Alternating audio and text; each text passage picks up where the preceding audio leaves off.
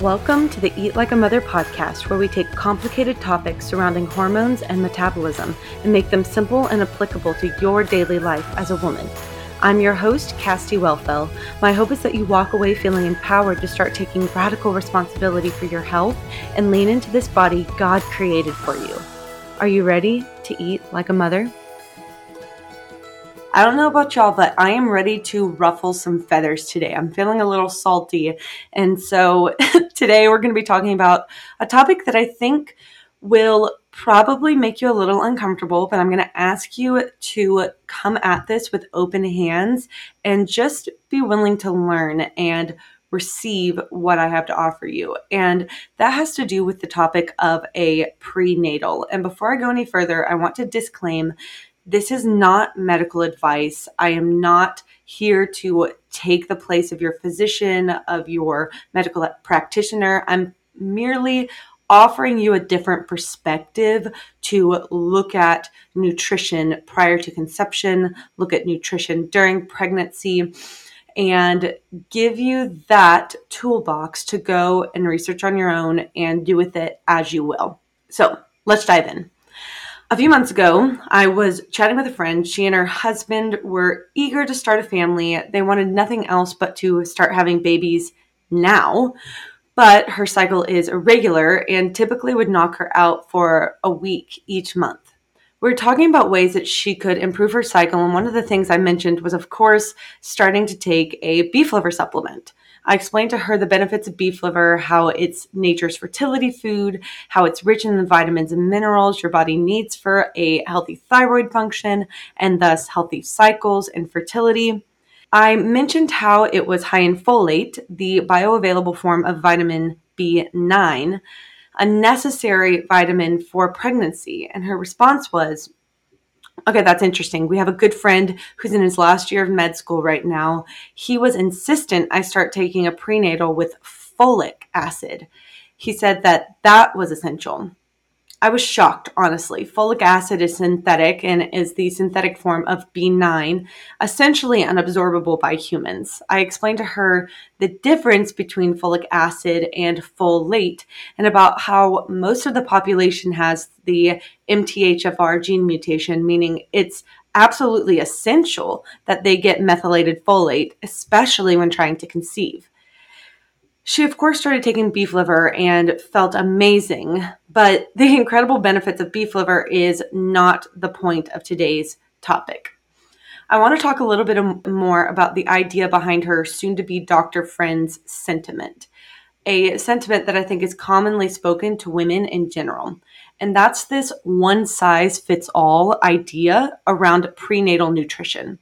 I'm sure you can relate, especially if you've ever been pregnant or if you're on a journey of trying to conceive. You've probably been told the same thing I was. Your nutrition looks fine, just get a quality prenatal. But this does a severe disservice to the complexities and intricacies of what it takes to grow and sustain a human life. And this is one major reason I'm not an advocate for prenatal vitamins. Even the quote-unquote cleanest of brands don't cover all of your nutritional bases and give you a false sense of security around your preconception and prenatal nourishment. We are all different and have different deficiencies and needs. And when you are consuming a vitamin that is likely synthetic and contains ingredients it shouldn't, like vitamin D, iron, or folic acid, or it contains ingredients in ratios it shouldn't. Like a great example of this is the calcium to magnesium ratio in most prenatals. It's just way too high. So if you're consuming this vitamin with these issues that pose these potential issues, you're going to have issues. I don't know about you, but I had no idea about how much my nourishment and my husband's nourishment would affect my fertility. When we first started trying to conceive, I was what I thought was the pinnacle of health. I was an athlete. I was a buck thirty soaking wet. I had a six pack and was just overall thin. Everyone around me said I was healthy, but the prescription acne wash, anaphylactic allergy to milk, and five Advils a day on my period said otherwise. It wasn't until I lost my first baby that my eyes opened to just how important my nourishment was, not only to my fertility, but to the health of my future children. You probably also didn't know how much your nourishment affects ninety-nine percent of your pregnancy and postpartum outcomes. This may be a really hard subject or topic for you to wrap your head around if you're in the trenches of infertility. I know that when we were trying to conceive after loss, the last thing on my mind was the actual pregnancy and postpartum part. All I cared about was that double line. I wasn't concerned with how my postpartum would go at all. If you're in the trenches, I want you to know I'm holding space for you. My heart is breaking for your mama heart, and I want you to have what your heart desires most. And I think it's important to take a pause and try to see the forest through the trees. The foundation you're laying with nourishment now not only impacts your ability to get and stay pregnant, but directly relates to your postpartum healing period and outcomes. We know that when our bodies perceive stress, all non-essential life functions slow down. If your body is chronically stressed, and undernourishment is a major cause of stress to women, your ability to conceive is either slowed or completely shut off. I don't want you to be shocked when you hear this, but I want you to know that this is a good thing. This is your body protecting you. She's concerned with keeping you alive. And if you have this information, then the next logical step is that in order to restore your body back to its innate fertility, you have to bring it out of that chronic stress response. Simply put, you have to nourish your body well. Now, while I will always take a food-first approach to fertility nutrition, there are cases where I know that supplementing is going to be essential.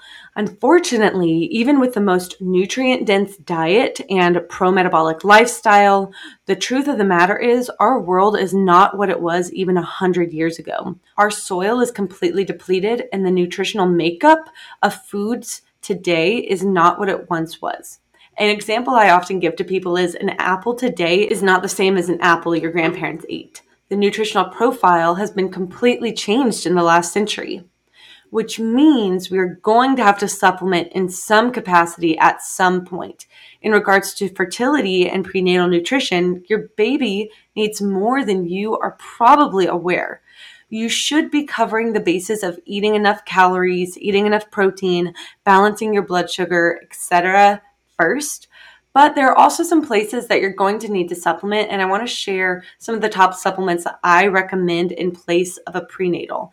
And again, no, this is not medical advice. It's not meant to take that place, but this is just what I recommend to my clients, what I've experienced myself personally, and I'll go into why I recommend each of these as I go through them. So first is beef liver. Obviously, a quick look at its micronutrient profile. It's an excellent source of vitamin A, so retinol, vitamin D, vitamin K two, vitamin E, vitamin C, vitamin B one, B two, B three, B five, B six, folate, and B twelve, choline, beta, betaine, beta, oh my gosh, I cannot pronounce it, betaine. That's, you know, if you're a science person and you actually know how to read, uh, you can correct me later. But anyways, it's a great source of that, as well as iron, magnesium, potassium, sodium, zinc, copper, manganese, and selenium. It's one of the richest sources of vitamin A and copper, which copper is considered to be a fertility mineral. Farmers, if their plants or animals are not reproducing, will add copper to the soil to improve fertility in their crops and herds. Copper is essential to virility. This is why beef liver is probably my top recommendation in prenatal and fertility nutrition. It contains the keys to life. Plus, it has the capacity to replace just about every supplement. Which leads me to my next recommendation, and that is multigreens. One of the primary ingredients in multigreens is bee pollen. Bee pollen is a food source naturally high in copper. Copper not only improves reproduction, but is required to move iron from the cells into the bloodstream. Multigreens also contains alfalfa as well as other green substances, which of course are naturally high in vitamin K, which y'all know we need for blood clotting abilities. We also need it for the building of bone and tissue and things like that. So this supplement has all of these great things and is combined with essential oils to increase the efficacy and potency of the ingredients. So this is one of my personal favorites. Another top recommendation, especially if you're already pretty sure you're getting enough copper in your diet, is cod liver oil. This is another source that's high in naturally occurring retinol. Retinol is extremely important in the movement of iron and copper in the body, whereas iron requires copper to be moved from the cells into the bloodstream. Copper requires retinol to be moved into the cells. If you haven't started to pick up a trend yet, copper is essential. However, vitamins and minerals should never be taken in isolation.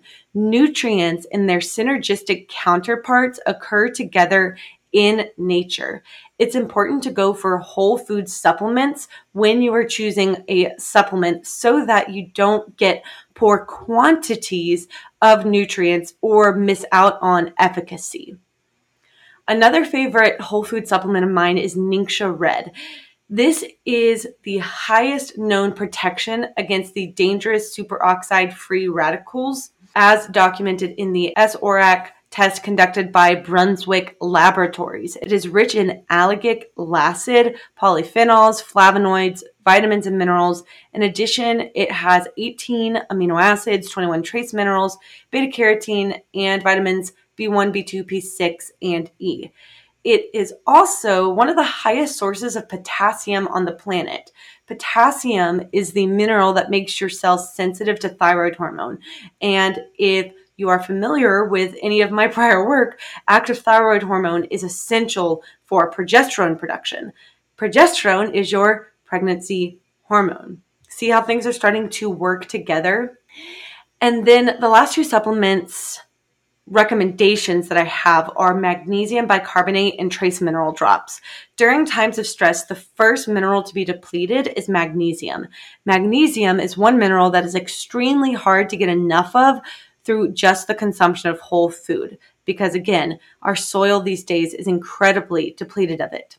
Major body stressors can be physical, emotional, and even spiritual. Remember, you don't have to feel mentally stressed in order for your body to actually be stressed. Your body views all stress as the same. Even something like exercise is considered a stress on the body.